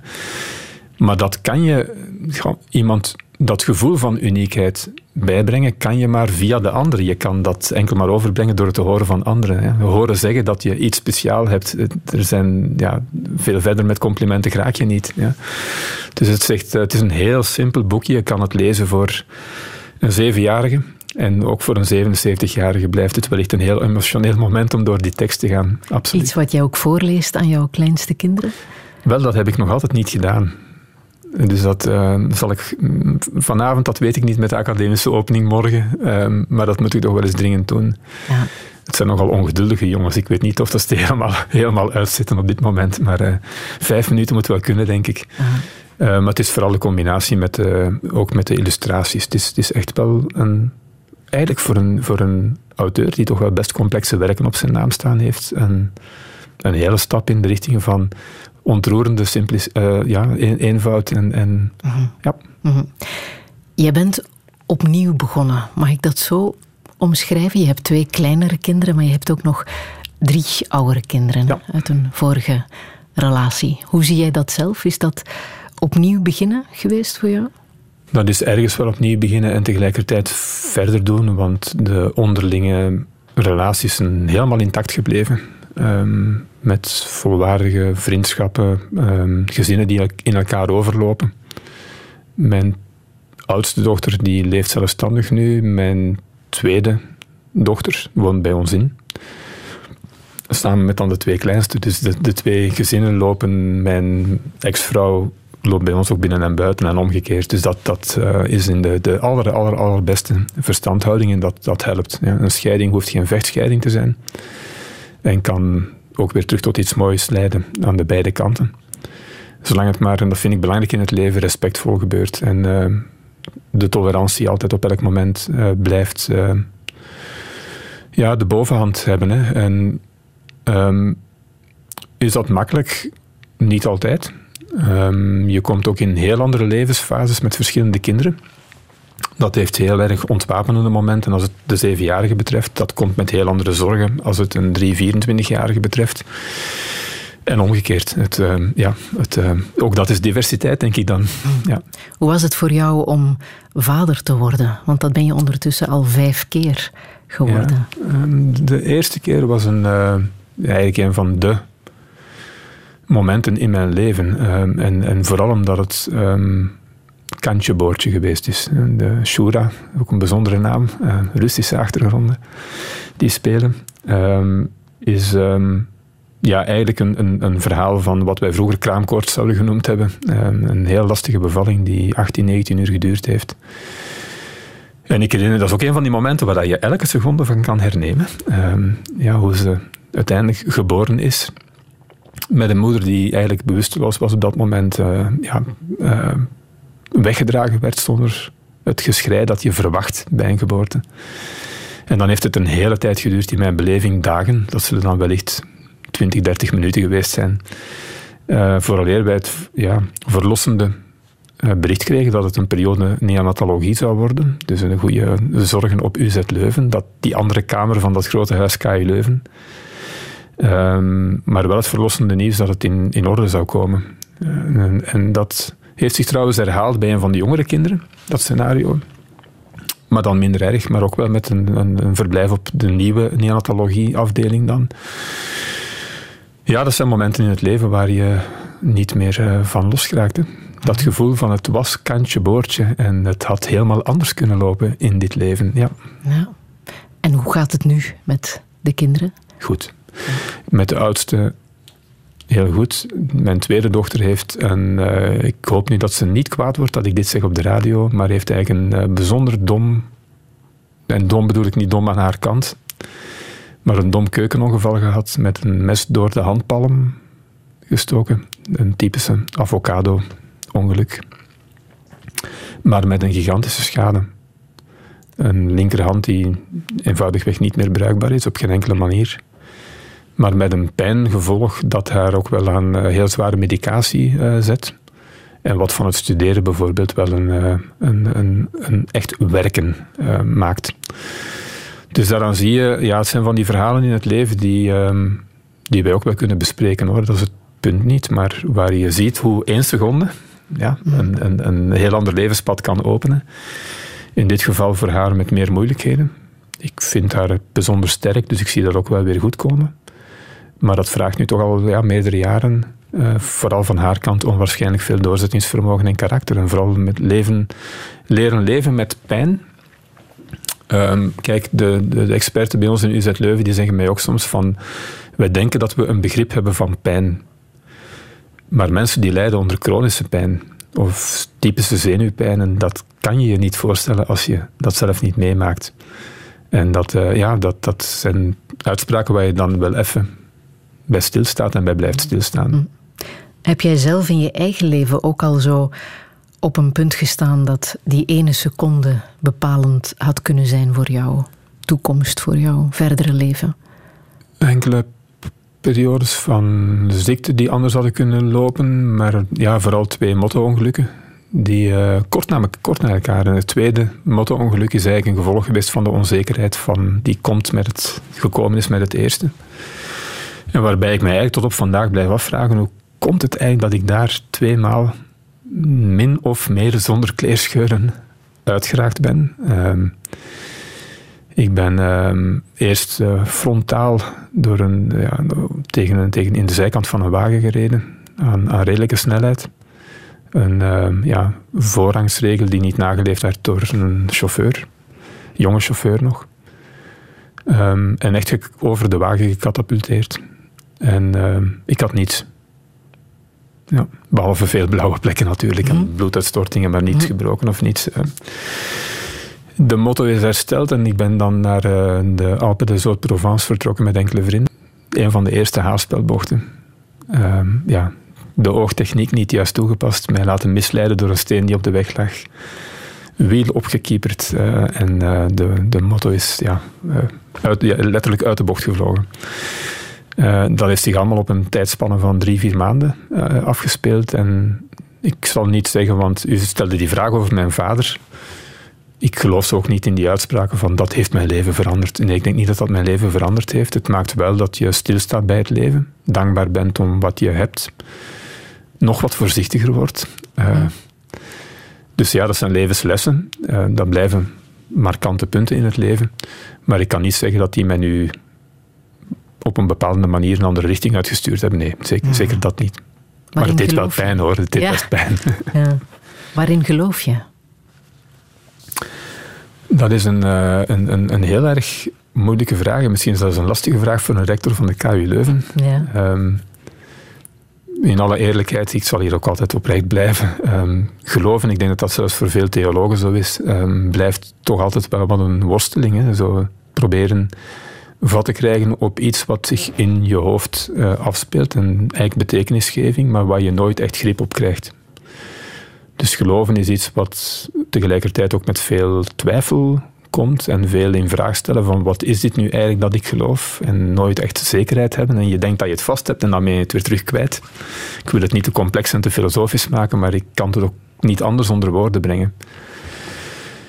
Maar het wordt voor mij wel een heel stuk duidelijker van zodra dat zich vertaalt in de actie en in handelen. En dan wordt geloof voor mij en die christelijke inspiratie van waar ik vertrek en die ook met, ja, met een godsdienstleraar als vader toch wel van kind af aan meegegeven is, wel een, een, een soort baken. Ehm, dus van zodra het gaat over wat je betekent voor anderen of wat je probeert te doen in het leven en dan de principes van die starten bij respect over medemenselijkheid, solidariteit, vergeving. We hebben het complexe concept al uh, besproken. Ja, daar, daar blijft dat geloof dan wel een kompas in hoe je handelt. Ja.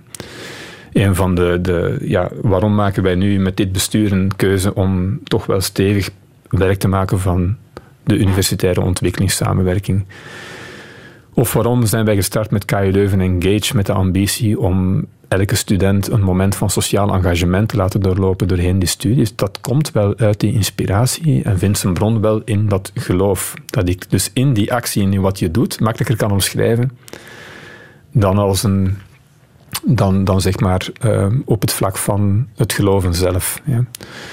Maar toegegeven, er zijn. Kijk, als wetenschapper ben je veel met, met, bezig met wat zeker is. Niets is zeker als wetenschapper, maar je probeert het zeker te maken. Je probeert waarheid te vinden. Geloof zit veel dichter dan weer in de richting van, van hoop en proberen betekenis. Kijk, ik had er een tijdje. Ik kreeg uw vragen binnen en daar stond dan die vraag bij: wat betekent geloof? En ik, uh, ik, ik heb een ongelooflijk goede samenwerking met onze directeur-generaal van het rectoraat, Bruno Lambrecht. Um, eigenlijk een beetje mijn kabinetchef. En ik uh, zei tegen hem: Ik zeg, Bruno, ik, mag ik dan nu zeggen dat ik een heel complexe vraag gekregen heb? Wat betekent geloof voor u? En hij was zwaar blij dat ik aangaf dat het ook voor mij een erg complexe vraag is. En hij zei me toen van, kijk, eh, sta er ook eens bij stil dat we heel veel elementen, ja, realiteit ervaren. Liefde, schoonheid, uh, broederlijkheid, dat soort dingen. Die je niet wetenschappelijk kan verklaren. En waar je toch wel constant met die vraag zit van, wat is die bron hier nu van? Wel, misschien zit daar wel het antwoord op die vraag wat geloven betekent.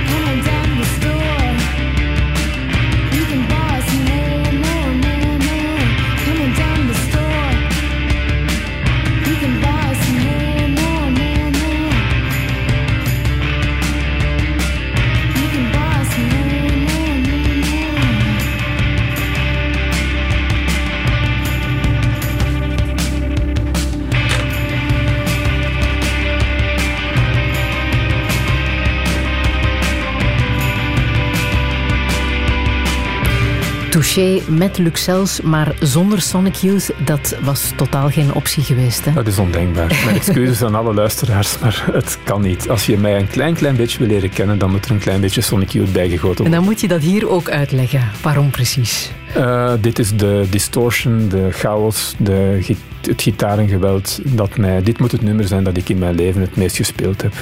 Uh, absoluut. Um, ik heb hen voor het eerst gezien in 1987 op Pukkelpop nadien nog zoveel mogelijk optredens proberen mee te pikken. En dit is muzikaal voor mij altijd opnieuw een ontdekking. Uh, Thurston Moore moet een van de beste gitaristen zijn die er rondlopen. Alleen valt dat soort niet op met die enorme distortion wall die je dan daarover krijgt. Maar dat is, ja, dat is muziek die mij tot vandaag blijft uh, tekenen. En uh, ik moet zeggen, heel veel van wat we dan nadien gehad hebben met Nirvana, uh, met Dinosaur Jr., Sabado en zoveel groepen zou er nooit geweest zijn zonder deze vier toch wel heel opmerkelijke uh, muzikanten die er heel vroeg bij waren. En eigenlijk in de jaren tachtig met een geluid kwamen dat voor mij ja, echt een, een ontdekking was. Ah. Ja. Begrijp je dat, dat mensen waarschijnlijk verbaasd zullen zijn dat uitgerekend Luxels hier uh, strak in het pak uh, wit hemd dit soort muziek uh, beluistert op de koptelefoon als je trouwens door Leuven wandelt met ja. koptelefoon? Ik denk degenen die mij kennen niet. Het, is, het zal hen helemaal niet verbazen, maar ik, nogmaals, ik ben muzikaal een omnivoor. Het enige genre waar ik het een klein beetje lastig mee heb, en ik begrijp nog altijd niet helemaal waarom, is zo wat eh, de, de, de, jazzy-wereld. Uh, omdat die ook wel dat wat chaotische in zich kan hebben. Maar voor het overige, um, ja, ik vind het ook geweldig om um, Miserere of Stabat Mater naast Sonic Youth te zien passeren op Spotify. Uh, dus dat mag gerust uh, in een willekeurige volgorde lopen. En het krijgt allemaal zijn aandacht. Maar het is wel zo, en dat is door dit programma wel duidelijk geworden, denk ik. Er is een moment, een tijdstip voor muziek. Sonic Youth past bij momenten heel goed, bij andere momenten heel slecht. Dit zal morgen voor de academische opening, als ik naar het centrum loop, ongetwijfeld door de koptelefoon. Ah ja. ja. Schallen, ja. Je bent 54 hè, op dit moment. Confronteer er mij nog maar eens mee. ja. Wat zou je echt nog willen in het leven? Ik, ik, ik weet het niet. Mag je dat antwoorden? Ik, um, Terwijl je iemand voel, bent die zoveel van het leven ja, verwacht. Ik verwacht te veel van het leven, maar dat is meer in termen van wat je combineert op een bepaald moment en hoe je alles probeert. Uh, ja, ik, ik, ik probeer zoveel mogelijk boeken tegelijkertijd te lezen. En die raken dan geen van alle uitgelezen. Dat, dat is die, die misschien ja, toch wel wat onrust.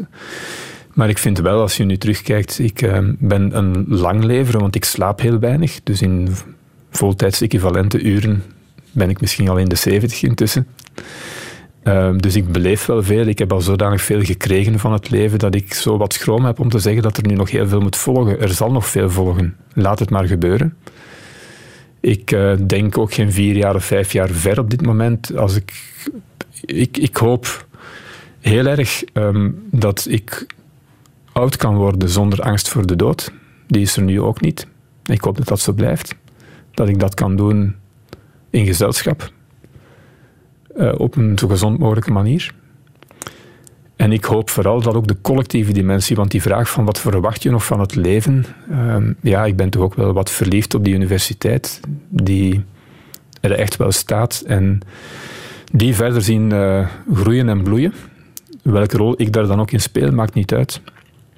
Vind ik ook heel erg belangrijk. En dan vooral hopen dat het de kinderen allemaal, uh, Sophie, de kinderen, mijn ouders, dat die allemaal de tijd die ze nog hebben op een zo goed mogelijke manier kunnen beleven. Op het einde van jouw tweede mandaat zal de universiteit zes eeuwen oud zijn. Ik vermoed dat daar een feestje aan verbonden wordt.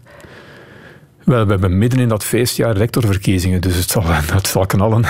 Maar ik zal dan niet meer meedoen, want dat is het einde van mijn tweede termijn. 2025 is inderdaad het laatste jaar in mijn tweede mandaat. Het is een feestjaar dat we volop aan het voorbereiden zijn. Dat is een, een gigantisch werk. Want het is toch echt wel een instituut met een geschiedenis en uh, een van de echte, ja, onbetwiste instituten in dit land.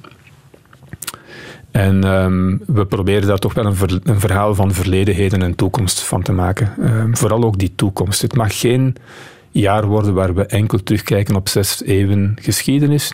Ontstaan van de universiteit, allemaal erg boeiend. Maar vooral proberen aan de samenleving nog duidelijker te maken waar een universiteit vandaag voor staat, wat ze aan die, aan die maatschappij bijbrengt, ook de oplossingen die ze aanreikt vanuit onderzoek. Um, het is een feest waar UZ Leuven volop bij betrokken zal worden. En ons psychiatrisch ziekenhuis. Er zijn zoveel kamers in die universiteit en we willen die allemaal in hun volle glorie tonen. En die sabbatical die je eigenlijk van plan was um, vier jaar geleden, komt dat er nog van, denk je? Wel, ik heb een uh, ongelooflijke zwakte voor Perth in uh, Australië. En dat was eigenlijk de, de bestemming die ik in gedachten had. Um, de meest geïsoleerde grootstad op de wereld. En de voorlaatste stad die ik bezocht heb voor de, uh, de lockdown. Um, ja, ik, ik heb een heel goede band met de University of Western Australia, die daar gelegen is. En dat is op een bepaald moment een plan met je geweest om daar ook de carrière verder te zetten. Je weet maar nooit. Maar uh, ik wil daar wel aan toevoegen, de universiteit is bijzonder, bijzonder groot. En we hebben vele mensen met bestuurservaring nodig in vele rollen. Dus ik kijk ook naar mijn opvolger en hopelijk opvolgster. En uh, zal dan uh, ja, wel horen wat zij voor mij nog in petto hebben. En als dat een rol is die de universiteit nog sterker kan maken, of het ziekenhuis of een van de andere kamers, dan zal ik dat met plezier opnemen. Welke boodschap wil je hier nog meegeven, tot slot? Ja, het, het, ik kom dan toch wel terug aan een thema waar we het eigenlijk niet over gehad hebben. Dat is de wetenschap en het belang van de wetenschap. Ik, uh, misschien wil ik daar één punt aan toe. Ik heb bij herhaling gezegd tijdens de pandemie dat de mensen de wetenschap leren kennen hebben terwijl ze gemaakt werd. En dat is voor het eerst terwijl de wetenschappers in de keuken stonden en aan het nadenken waren over het recept. Wij moeten zoeken, blijven zoeken. Dat komt met vallen en opstaan. Maar er is geen, geen beter alternatief dan vertrouwen in die wetenschap als het aankomt op het vinden van goede oplossingen en inzicht in maatschappelijke ontwikkeling. Dus vertrouwen in die wetenschap, beste mensen. Verlies dat nooit. Je wil nog eindigen met Gorky, een schaduw in de schemering. Heb je daar een goede reden voor? Ik ben niet per se een grote fan van Gorky. Uh, wel een ongelooflijk ja, respect voor wat Luc, Luc de Vos gerealiseerd heeft bij Leven. Maar het is voor mij, kijk, ik krijg heel vaak het verwijt in programma's van er zat niets Nederlandstalig bij. Dat is dan hierbij gecorrigeerd. En ik vind het een ongelooflijk mooi nummer waar ik nog altijd niet van begrijp waarom dit nummer niet in de top 10 aller tijden staat als het op Nederlandse muziek aankomt. Dit is voor mij het allerbeste nummer met de beste tekst van Gorky. Stoorde het als ik drink vannacht?